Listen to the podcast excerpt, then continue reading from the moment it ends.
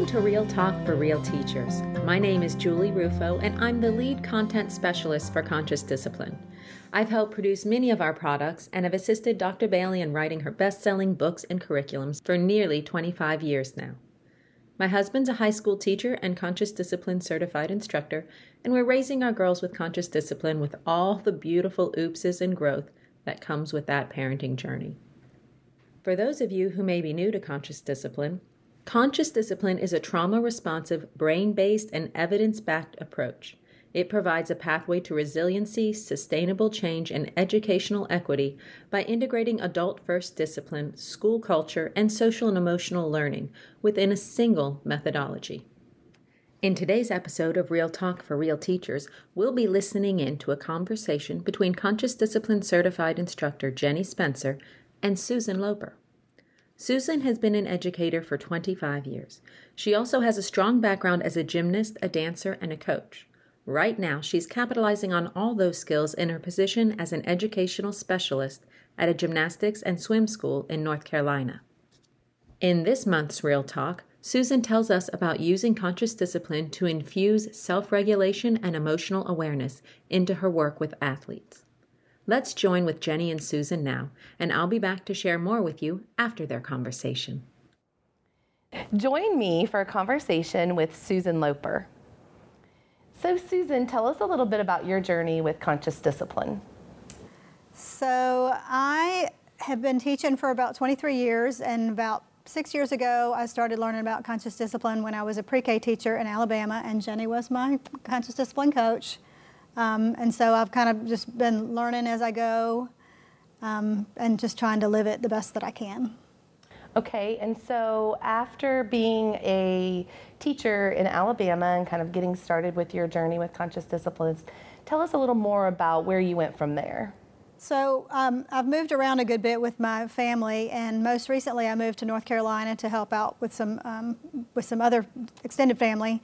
And um, I'm currently working as an education specialist at a gymnastics and swim school in North Carolina. Okay. And this isn't the first time that you've worked with that program. You've kind of got a history with community athletics and um, coaching and kind of working in that field as well. Right. So I grew up as a gymnast my whole life um, and a dancer and when I was in high school and college, I was a gymnastics coach, and it's kind of been a part of my life. It was a big part. Mm-hmm. So. So tell us a little more about what the connection is for you with your experience with conscious discipline and coaching and teaching in like these community athletic programs.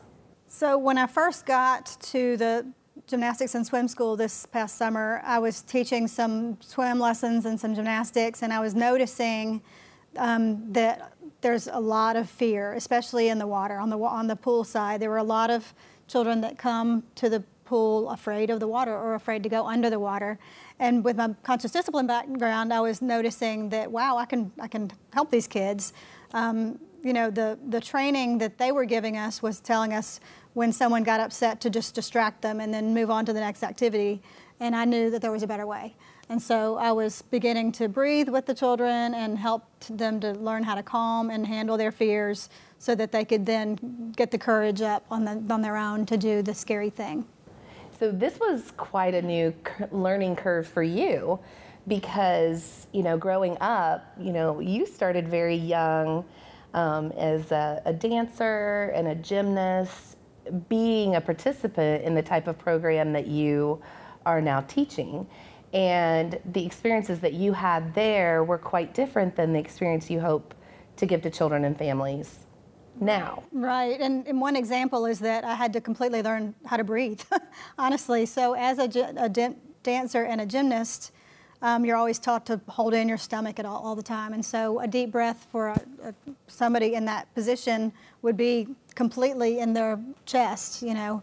Um, you know, there was no such thing as a belly breath because you don't poke your belly out when you're a gymnast or a dancer. Um, so I had to learn how to do belly breaths, and so that was part of it.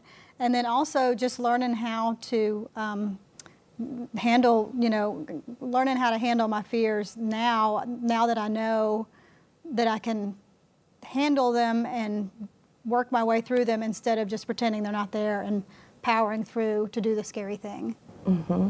And so when when parents bring their children to you now for swimming lessons, a lot of times, um, you know, they may have even been in other programs or even other instructors within your program who've been um, taught to use distractions and other methods to try to get people or get the children to kind of conquer their fears. Um, what has been your experience as a coach when you do things differently? So um, what's really nice when the parents are there because if it's a class with the, the itty bitties, the parents are in the water with their children or in the gym with their children. And so in those situations, I'm able to, um, you know, coach the parent through the moment. You know, when they start to have their kid do something the kid doesn't want to do and the kid starts to get upset. You know, in the past, a lot of times they just kind of force them through the activity. And so now I'm able to, you know, coach them through, like just hold them to your chest. And the beauty of the pool is that it's skin to skin contact because everybody's wearing bathing suits. So they get that, you know, held to their chest and I just coach the parent through just breathe deeply, let them feel your calm so that they can then calm down and then try again. And have you done anything else to coach parents as a part of your program? I have. I've done little things like I've put up signs over the changing table for parents that, that I plan to change out monthly of just little tips of things like that. Like, you know, when your child is upset, you can hold them to your chest and breathe deeply. I've got, um, I've done some staff training so that they kind of know what to do a little bit, and I've put some other little signs up by the um, staff uh, sign-in area so that they can be reminded of you know little things like you know make sure you have commitment with your children and make sure you um, have connection with your children know all their names every day and so what would a commitment look like in a swim class? Um, a commitment would could look like you know today I'm gonna I'm gonna be brave and I'm gonna like let the water be poured on my head today like for a child that's really afraid of going under so maybe something like that. Or, or if they're going under a little bit, but they don't really want to, it might be, okay, today I'm going to go under two times, something like that. And if the kids now have this um, idea that I can work through these fears of, you know, putting my head under the water or doing things that I'm scared of, maybe jumping off the diving board or um, something like that, uh, you know, rather than kind of forcing them to do it or, um, you know, talking them into it, uh, or do you ever have kids that just never do these things? I mean, it just depends on the family. I've had I've had some that you know a week into it they're moving up to the next level, and then others that you know three months later they're still on, still afraid of getting wet. Um, and it just depends. It's just a case by case. You just going uh, at the pace of the child. Right. Yeah. And so you've mentioned that you have done some work more extensively sharing with other programs and that perhaps these are even skills that could, um, you know, speak to a more global community of coaches and teachers within um, community athletic programs, uh, youth soccer leagues or um, you know basketball leagues, some of those kinds of things. People who only have kids for a very short amount of time, and how they can use the principles of conscious discipline to help them um, really create a healthier environment for the children in their care. So, what have you done with that? Right. So, I mean, it is true that in any of those situations, a lot of times you only see those kids once a week for maybe an hour or less, even. Um, and so, you know, at, the, at that time, it's very important. The connection part is very important. Like, you should know every kid's name on your team, and you should have a moment of a, a little fist bump or some sort of a little connection, eye to eye. So you teach them to really, um, as the kids get there, to not just jump in and get started with the lesson or the warm up, but you want them to have that interaction, you know, making eye contact and, um, you know, tell us a little more. If I was a coach and I was listening to you and, and gleaning from your wisdom, what would be maybe a couple of your top tips? Like, really paint a picture for me of where would I start? I would say again, start with a connection. I would say um, teach them breathing when they're when it, when it is a calm time, so that you can use it later when they are getting upset. So tell me a little, a little bit more. What do you mean by starting with a connection? Would that be the greetings, like as they arrive, or what would that look like in, in different kinds of programs? I think just making sure, like, even if it's not as they arrive, just because sports are just so fluid and they come at different times. And okay. so, but if you make sure that during the time that you're there, you're playing a game where you're making sure you're using everybody's name oh, and having okay. them using each other's names in the game. Yeah. Um, so, so even throughout, like a high five when they do try something that they've done, making eye contact with them and building that connection there, or noticing what they did with their hand or with their arm um, as they were practicing their stroke. Right, and that reminds me, I have a, that's one of the signs I just put up last week was a noticing, you know, encouraging staff to use noticing language instead of saying, good one, you did it. Say your arms went like this, your, you pointed your toes that time, you know, make sure that they um, use very good, very explicit noticing language so that they'll get more of what they want. Okay.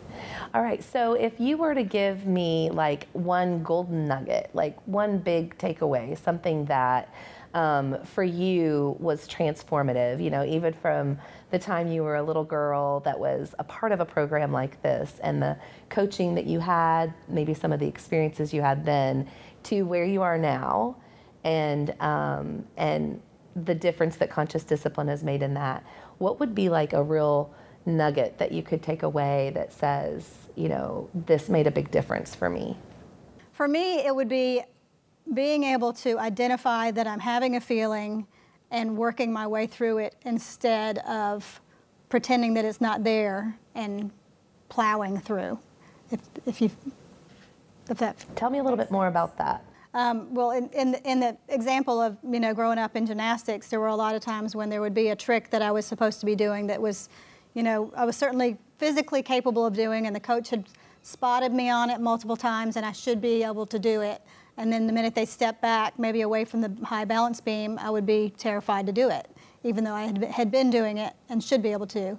But, you know, in my head, I couldn't make myself do it. And now that I know about conscious discipline and how to identify with, I'm feeling scared, let me breathe through this and, you know, tell myself I'm safe keep breathing, I can handle this, then I feel like I would have been able to handle more. And so now, with the skills you have because of conscious discipline, if you were Susan's coach when she was on that high beam and was struggling with that back handspring, what exact steps would you do with Susan? Um, I would encourage her to, I would probably offer up a choice. Do you want to breathe like a balloon or a star right now? Like, I would offer up a choice. So you'd start by breathing with her? I would, I would start by you'd breathing. just slow things down? Slow things down. Okay. Take a step back. Make sure that she got into her executive state so that the next time she attempted the skill, she was thinking clearly and could handle the scary thing. So if you were to go back and be able to be the coach to Susan. And um, or you know a new student that you get that comes into your gymnastics class who's on the high beam and struggling with uh, doing a skill that you know she can do like the back handspring um, but she's just stuck. What would you do differently now? Um, i would describe what i see and i would um, let her know you know it, you look like you're afraid your, your body is telling me that you're afraid. Your face is telling me that you're, you're afraid of this. So let's step back and let's, um, let's take a breath. And I would breathe with her. And then um, we would talk about, you know, I'm feeling scared and acknowledge that she's feeling scared. And now let's, let's take another breath and let's try again. Okay, and do you, do you think that would have different results for you? Or do you think even if you you couldn't complete the skill, even after that, and you still couldn't do it, would you feel differently about it? I think I would definitely feel different about it. I think probably the skill would have gotten done, but even if it didn't, just the fact that we're acknowledging that I'm feeling scared and I need to work through this, it's, it's mm-hmm. huge. I mean, yeah. Yeah. Yeah, I think that could be really helpful to lots of um, volunteer coaches, even. Mm-hmm. You know, I know this is something you do for a living, but I know my husband has been a coach over the years with our children in the youth leagues for soccer and um, basketball and various things. And sometimes you get out there and you're faced with challenges from children who are scared or distracted or frustrated, whatever it is. And certainly the skills of conscious discipline could be helpful to coaches in any of those situations. So thank you for sharing your brilliance and your experience with us today. All of us experience fear, and young athletes are particularly likely to encounter this big feeling, whether it shows up getting into a pool, performing in front of packed bleachers, or practicing a new stunt. How powerful for young athletes to be able to identify their feelings and handle them in emotionally sound ways, rather than distracting from them or denying they exist. With the Winter Olympics happening these past couple of weeks, we've really seen an increased focus on athletes' mental health. By using conscious discipline to teach emotional awareness and self regulation, coaches and educators like Susan are not only helping athletes perform better in the moment, they're also equipping them with the skills they need for lifelong well being and mental health. So let's review the key components deep belly breathing. When we're stressed, our breathing automatically changes to become more shallow. Plus, in some sports, like Susan said, holding your stomach tight is a necessary component. So we may need to retrain ourselves and our students to take those deep belly breaths to turn off the stress response. Noticing.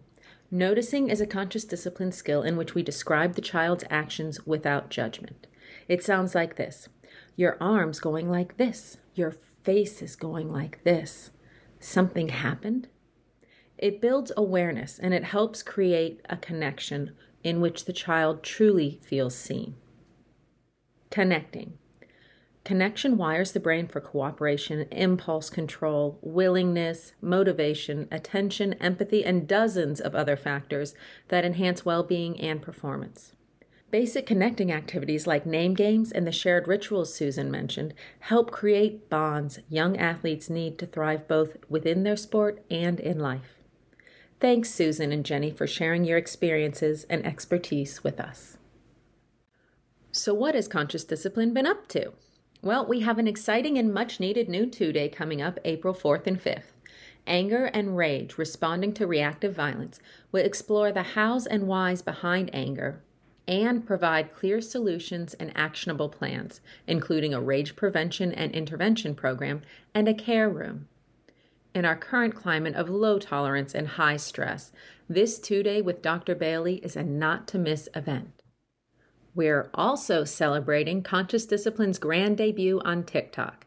That's right, you can now see official Conscious Discipline content while you're scrolling dance moves, challenges, pranks, and life hacks. Follow us on TikTok and all your other social media platforms so you don't miss a thing. I hope you've enjoyed our time together today.